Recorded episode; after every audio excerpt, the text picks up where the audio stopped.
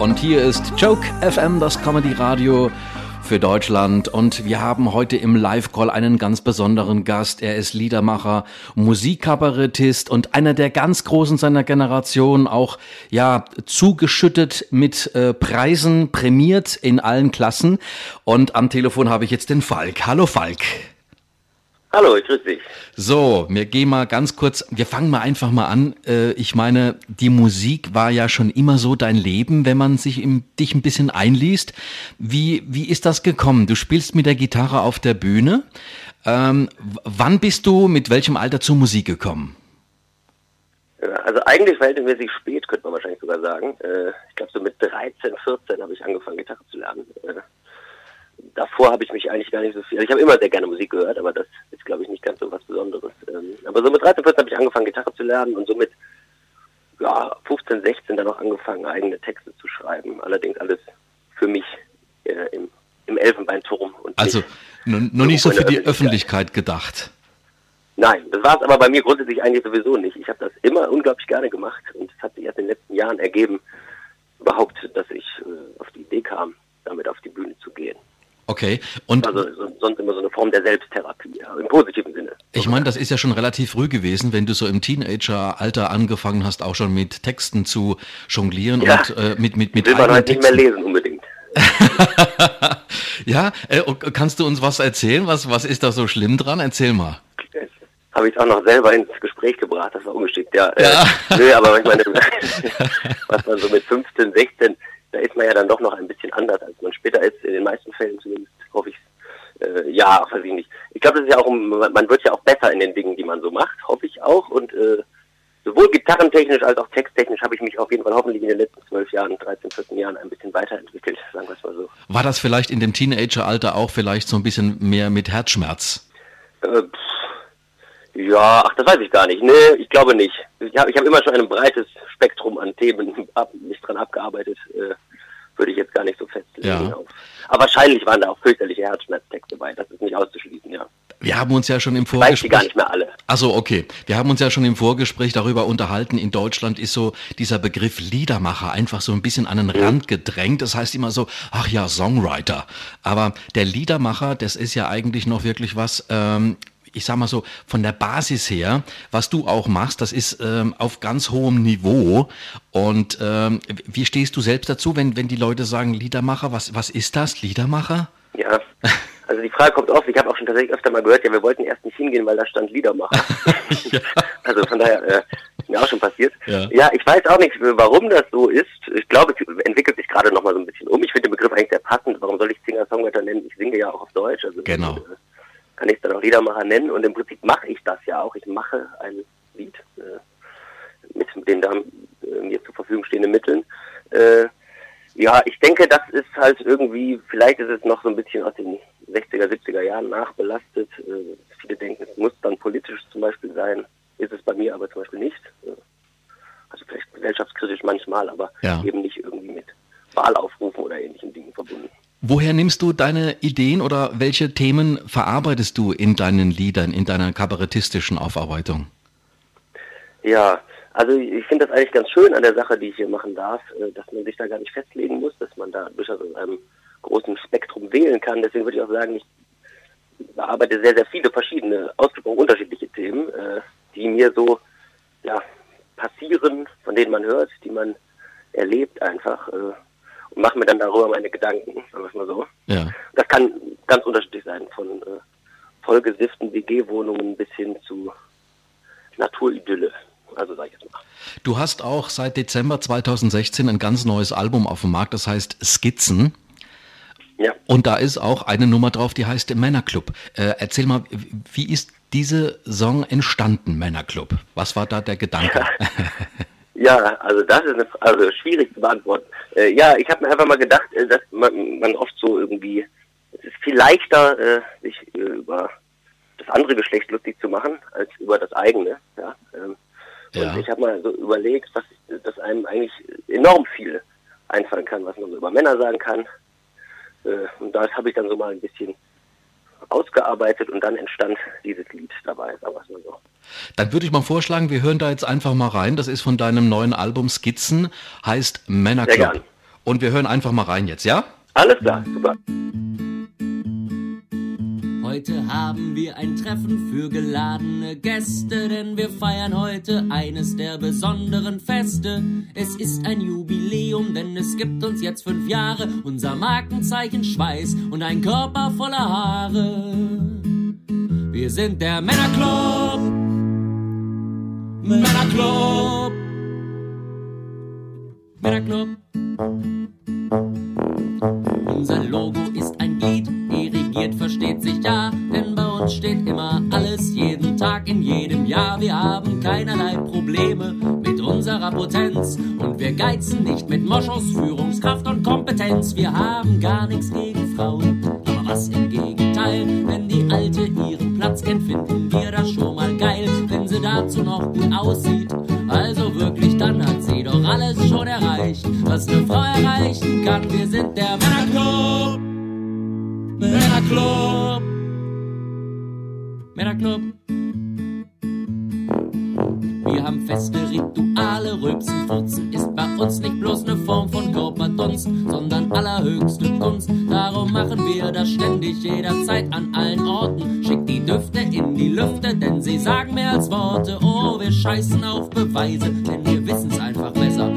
Um die Deutungshoheit voller Wut und bis aufs Messer sucht wer ständig Kompromisse, erntet er dafür nur Hohn. Unser Input sind nicht Fakten,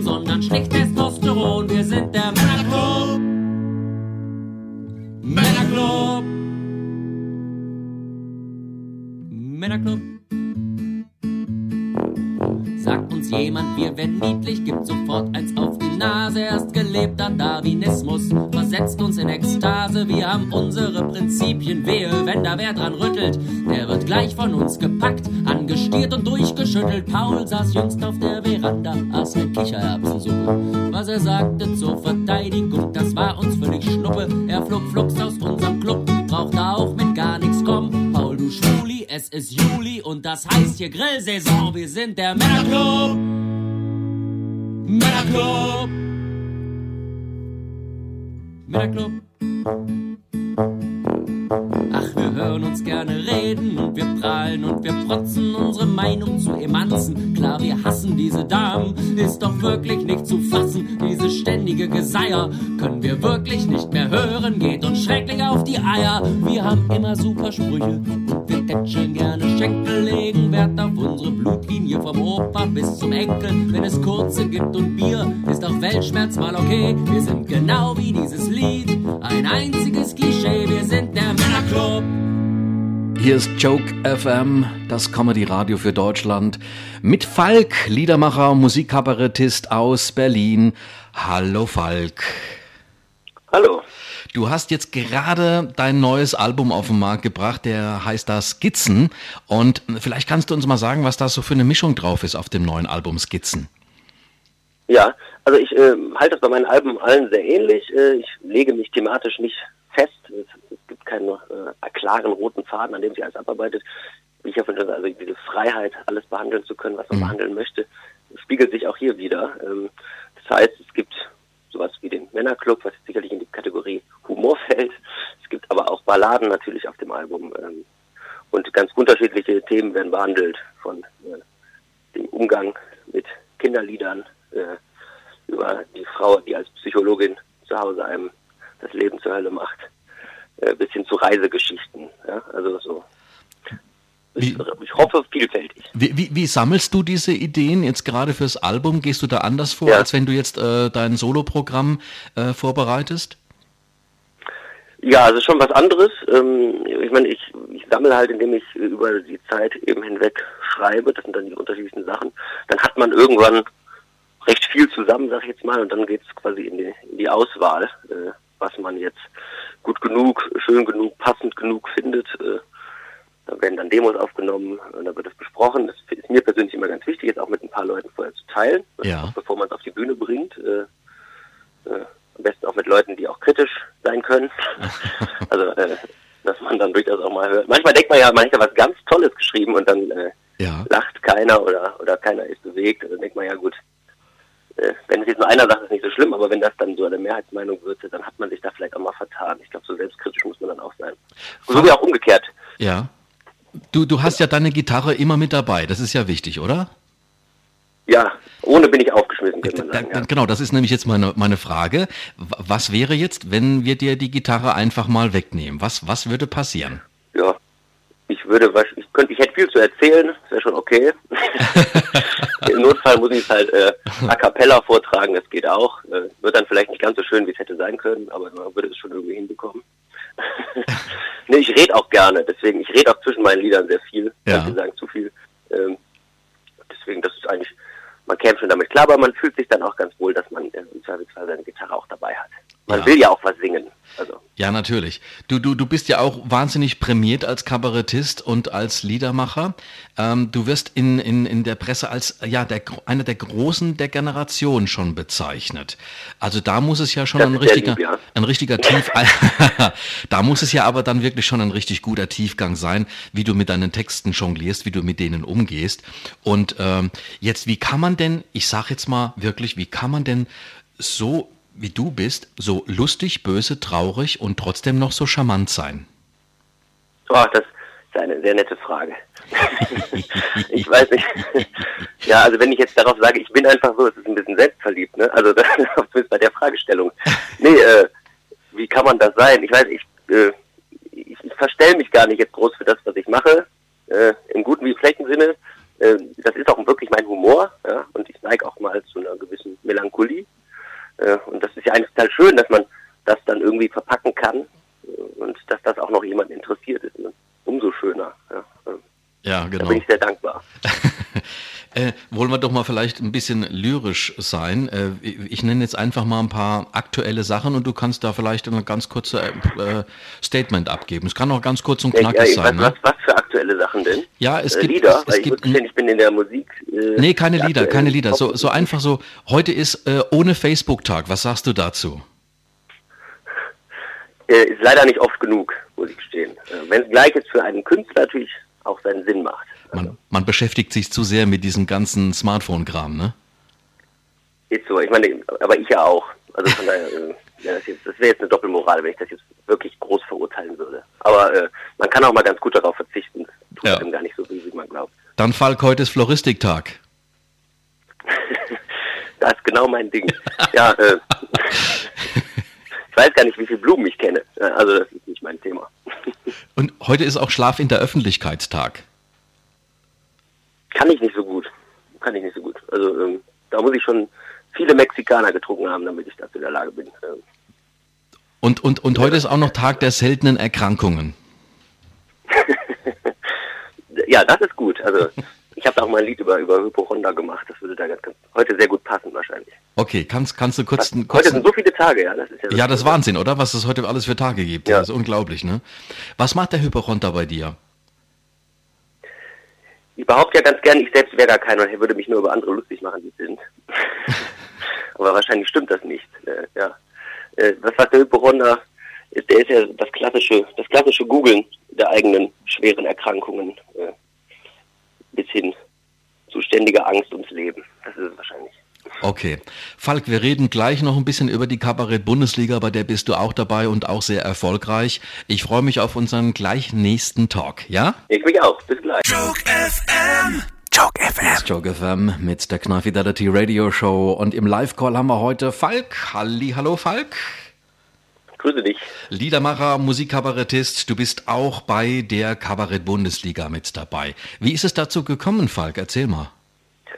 Ja, also das, ich wünsche dir eine total spektakuläre Geschichte. Es ist dazu gekommen tatsächlich, weil wir äh, das gesehen haben, das spannend fanden, das ganze Konzept.